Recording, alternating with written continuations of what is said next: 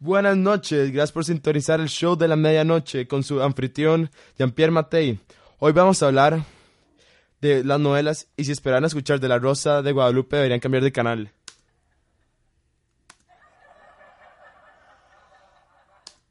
La obra de la que vamos a hablar hoy es El perfume, una obra escrita por Patrick Sonskin en el año 1985. De hecho, para discutir el texto tenemos dos invitados muy cercanos al autor sus dos hijos.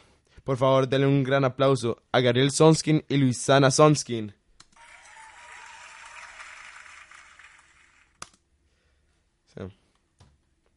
Gracias por venir.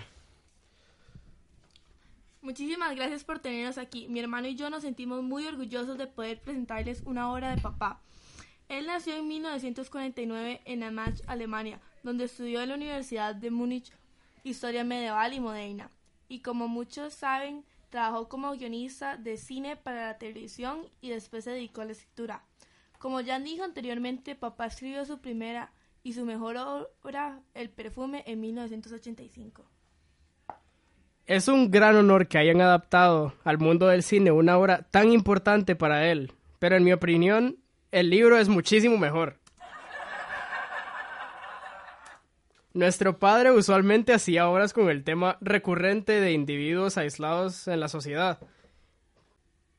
Que por más que esto nos suene como algo muy triste, esto era una realidad que él nos plasmaba para reflejar lo que le sucedía en su vida. Bueno, soy un gran fan de su obra El perfume. Para todos aquellos que les encanta tanto el libro como nosotros, sabrán que se trata del aislamiento del personaje principal. Para los que no saben mucho la obra, la historia se basa en Jean-Baptiste Grenouille, un huérfano francés que nace con un excepcional sentido olfato, pudiendo distinguir una amplia gama de aromas en el mundo que lo rodea. Grenouille se convierte en un perfumista, pero más tarde se involucra en el asesinato cuando se encuentra con una joven con un aroma maravilloso e insuperable. La razón principal por la que los invité fue para que discutiéramos uno de los temas principales de la obra, que espero que sepan adivinar cuál es, la percepción sensorial.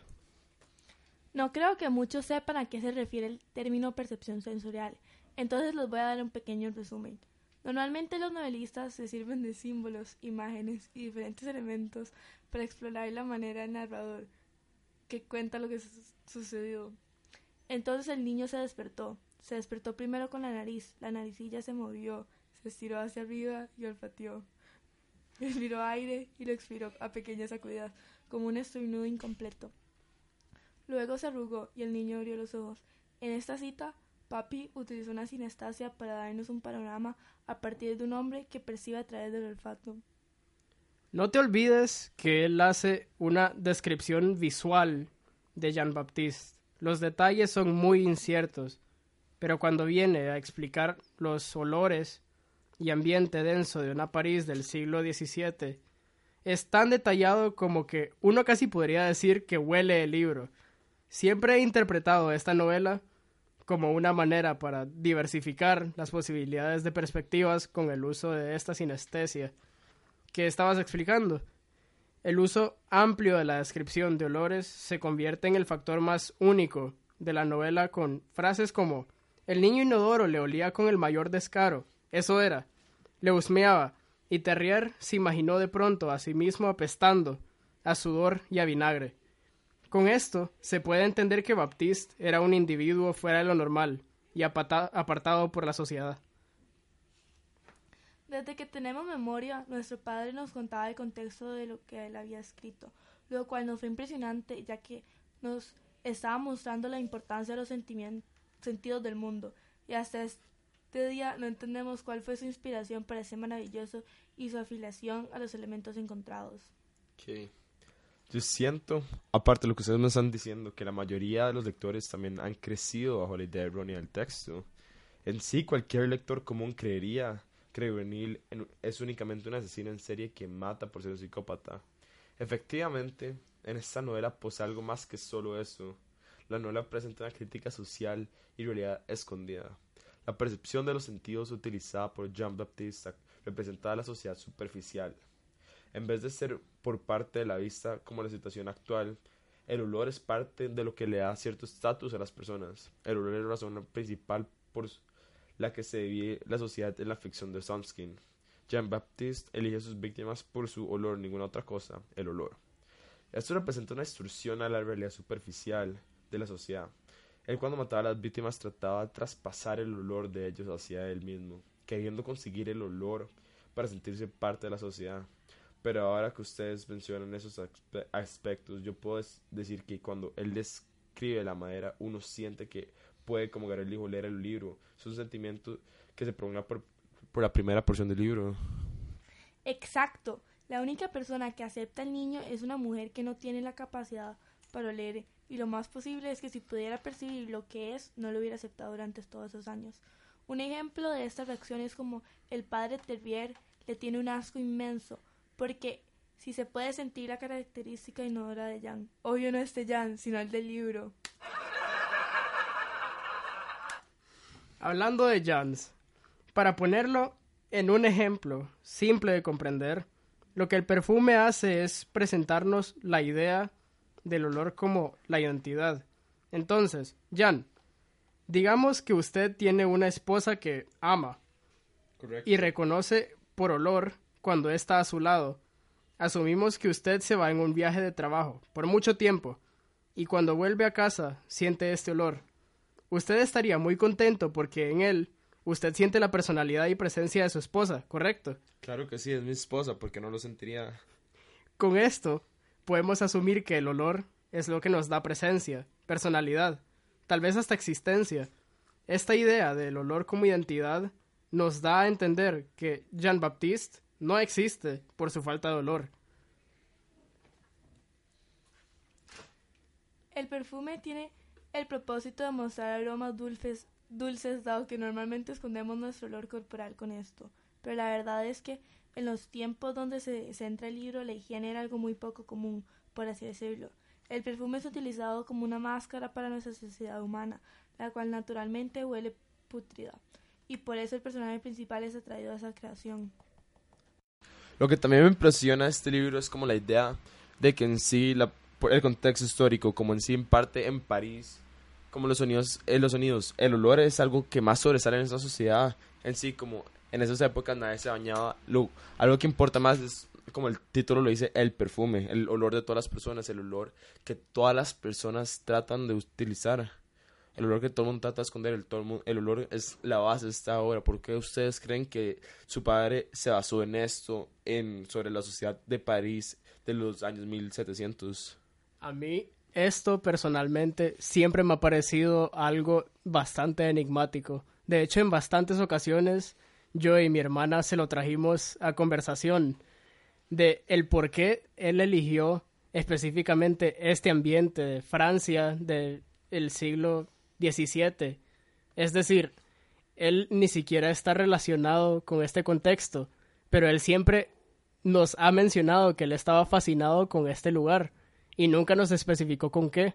Si digamos, él específicamente lo que cuenta en su libro El perfume es que este lugar era asquerosamente pútrido, era un averno, básicamente. Entonces, lo único que se puede decir es que él intencionalmente eligió este lugar para decir que era algo podrido en el lugar que solo alguien como Jean-Baptiste Grenouille podía crecer. Pero yo creo que algo que no hemos mencionado es que cuando uno dice algo huele mal, es que hay algo mal. O sea, significa que hay como corrupción o algo así. Entonces. Pero una pregunta. Pero lo, que tú crees es que, lo que ustedes creen es que en sí el mal olor de esta sociedad de París en los 1700 es que significa que algo malo está pasando, que algo malo vaya a pasar, o que en sí significa que es como una idea de que algo va a suceder. Exacto, eso era a lo que me estaba refiriendo. Entonces, en este contexto, por esto es que digo que mi papá específicamente eligió esto porque él estaba tratando de decir que es un ambiente en el que solo un monstruo, una persona, alguien sin identidad por la falta de su olor, podría nacer. Y este es Jean-Baptiste Grenouille. Sí, Jean Baptiste, el que en sí en realidad como el asesino, en sí, el olor de él, como es una persona sin olor, ¿sabes qué creen que se llega a significar? Que él en sí trata de ser bueno, o en realidad que él tiene problemas debido a que no tiene su olor. Como sabemos que también él es una persona como bendecida, porque nadie tiene un sentido del olor como él, ningún olfato que él tiene. En sí, a como se desarrollando el libro, él lo que busca es poder producir un olor, es poder encontrar uno. No creen que significa una crítica social a esa sociedad que en sí él busca ser parte de esa sociedad y que la forma de él, de la forma que él está buscando es mediante el olor y por eso es que se vuelve un perfumista. Es en estos casos que nuestro padre hizo bastante, numerosas veces en referencia a el dicho de que en un lugar así o el olor específicamente llega a ser la identidad de alguien. Entonces, en el caso de que Jean-Baptiste Grenouille nació en un ambiente en donde huele a pescado, en donde la madre ni siquiera lo quería vivo, ya que ella cortó su cordón umbilical básicamente con el mismo cuchillo con el que ella cortaba el pescado. Él sobrevivió y a pesar de esto, nació de una persona tan maligna y él llegó a no necesariamente ser alguien maligno, solo simplemente alguien con una perspectiva subjetiva en donde él hacía una sinestesia con su olor. Él veía el mundo con su nariz. Entonces, él no lo hizo con la intención de dañar a la gente. Él inicialmente solo quería cumplir su meta de crear un perfume perfecto, pero tuvo que tomar ciertas medidas para cumplir este objetivo. Por eso es lo que ustedes dicen, que en sí Jean Baptiste no tiene algún remordimiento, no, no se siente mal o culpable de lo que está haciendo.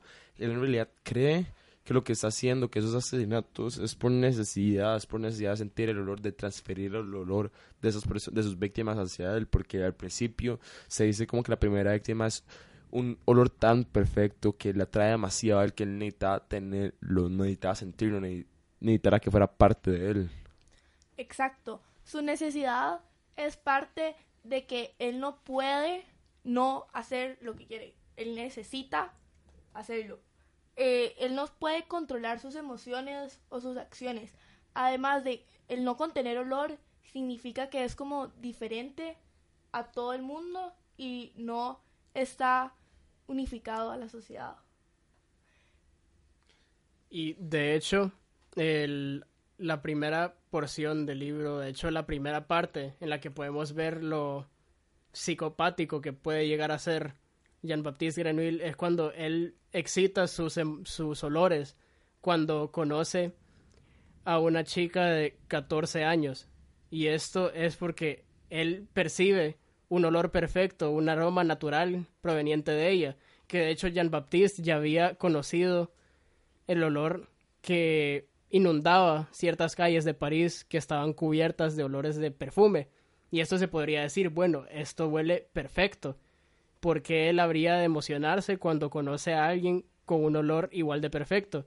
Pero él lo explica como que inundó sus sentidos y su emoción hasta el punto de matarla sin darse cuenta. Él no se percató de que la estaba matando, él simplemente quería percibir y bañarse de este olor que provenía de ella.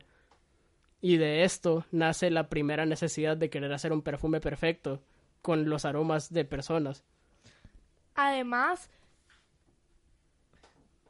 Sorry, se me fue la idea. Sí, entonces como ustedes están diciendo que en sí esa fue la primera vez que él se excitó, la primera vez que él sintió algo, porque en sí durante, al principio del libro, durante como cuando él es huérfano, durante cuando él, la misma mamá lo abandonó a él, no no se menciona nada como algún sentimiento, aparte del, de que alguna tristeza, alguna excitación, nada acerca de en sí los sentimientos de, de Grenouille. A cambio, ya como cuando tú mencionas que en sí ya ve a esta mujer, conoce a esta mujer, siente el olor de esa mujer, es la primera vez que él siente como una excitación, es la primera vez que en sí él logra llegar a sentir algo en vez de en vez de ser como una locura o de sentirse mal, la primera cosa que él tiene es excitación por parte de su olor, por su parte su, su percepción, en vez de ser como algo más, en vez de escuchar a una persona hablar de mal de él o en sí de la misma mamá, él nunca se sintió mal de que la mamá no lo, no lo quisiera por su olor.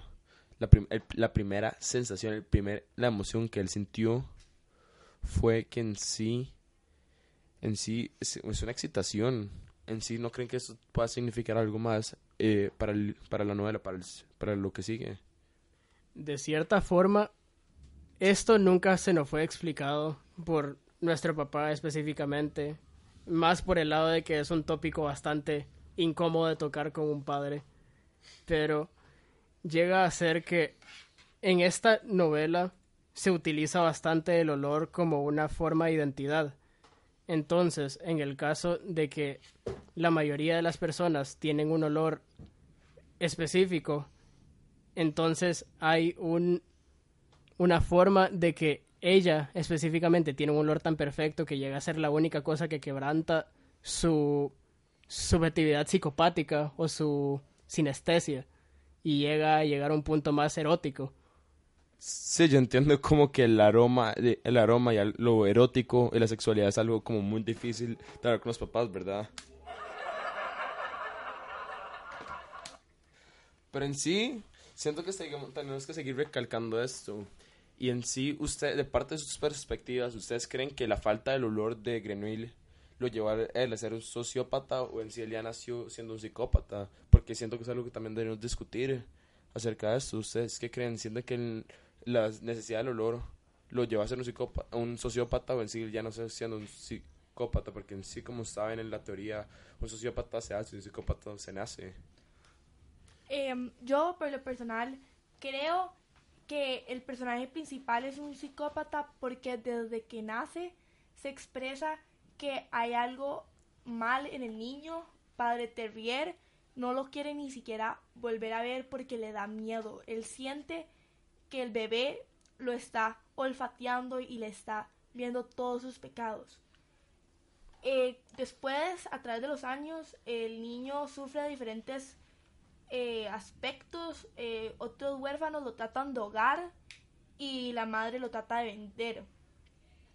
Entonces, es un psicópata, pero sus acciones y sus experiencias han llevado a que se desarrolle en una manera más brutal, por así decirlo, que las otras personas que sufren de este problema. Siento lo que ustedes me están mencionando. Es que en sí nació siendo un, ya es psicópata, pero en sí todas las situaciones llevaron a que su situación lo llevara a ser peor. En sí lo llevaran a incrementar como psicópata y que lo empezaran a llevar como en sí a no sentir nada. En sí sentir como una empatía hacia las otras personas. Como él no tiene un olor.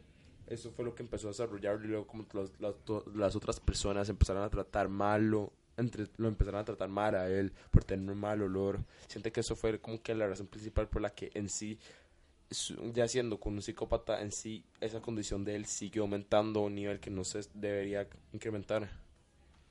De cierta forma, yo diría, de hecho lo he comentado bastante con mi hermana, que su psicopatía nunca incrementó, siempre se mantuvo igual a como fue desde que él nació. Él, como nos dice el libro, él fue que casi intencionalmente eh, delató a su mamá de los crímenes que había cometido. Él fue la que hizo que ahorcaran a su mamá. Él fue la que hizo que muriera. Él fue básicamente el que hizo de cierta forma que muriera eh, su madrina o su nodriza. Y también es lo por el motivo por el que digo de que su psicopatía nunca incrementó es porque es como si su falta de olor fue lo que lo delató. La gente que lo olía o olía la falta de olor de Grenouille fue lo que delató que él era un psicópata. La gente le tenía miedo por su falta de olor. La gente le tenía miedo por su falta de expresión de cualquier tipo. Era como si él no tuviera expresión aparte del movimiento de su nariz. Entonces la gente podía percibir esta rareza y era como que supieran que él era un psicópata desde que era un bebé. Y por este motivo fue que lo intentaron de asesinar. Sí. Hablando de ciertas de esta situación, de sí que la gente lo odiaba a él o que en sí la gente no lo quería, me gustaría como saber también lo que piensan de, de otra de otra opinión en esto. Sabemos que Madame Gillard, la, la jefa de la casa del orfanato donde atienden al principio a Grinoal, y en sí sabemos que esta mujer no tiene algún sentido de olfato, que lo perdió cuando ella era joven, cuando era una bebé y el papá se lo quitó, le pegó, un- lo- la golpeó y se le quitó el olfato. ¿No sienten que esto puede ser una representación en la sociedad como ciertas personas que al principio tratan de aceptar o que tratan de ayudar a las personas que sí, como que sean psicópatas, así como un- ella puede simbolizar algo más, como en sí ella al principio, antes de luego venderlo, como sabemos, ella lo acepta y como ella no tiene como algún sentido del olfato, en sí ya, en sí ella lo acepta, en sí como significa algo o puede simbolizar algo más, como cierto tipo de aceptación. Muchísimas gracias por habernos invitado. En serio, es un gusto poder compartirles todos los símbolos, imágenes, metáforas que nuestro padre presenta en el libro. Normalmente es muy difícil que los lectores puedan entender qué está atrás del libro y normalmente tratamos de analizar todo, pero espero que hayan entendido más bien como qué es la percepción sensorial, de qué sirve y cómo hace que esta novela sea más única. Gracias, Jan, por habernos invitado. Como dijo mi hermana, estoy muy feliz de ser capaz y poder compartir lo que opinamos y lo que nos compartió nuestro papá acerca de esta novela, ya que no mucha gente tiene un contexto tan cercano o un- una imagen tan cercana de lo que realmente es este libro y de lo que estaba pensando nuestro padre cuando él lo estaba creando. Bueno, muchas gracias en sí, jóvenes Onskin, por sus declaraciones. Muchas gracias por atender acá y aceptar haber sido entrevistados. Siento que en sí esta novela tiene un trasfondo mucho más grande que la mayoría de nosotros sabía. Y tenerlos aquí nos ha abierto los ojos para entender más a cambio de la obra maestra de su padre. Sí, en sí, no, en sí quisiera mucho agradecerles otra vez y cuando vuelvan también a su mismo papá dejarlos venir y dejarlos comentar acerca del libro. Sí, muchas gracias.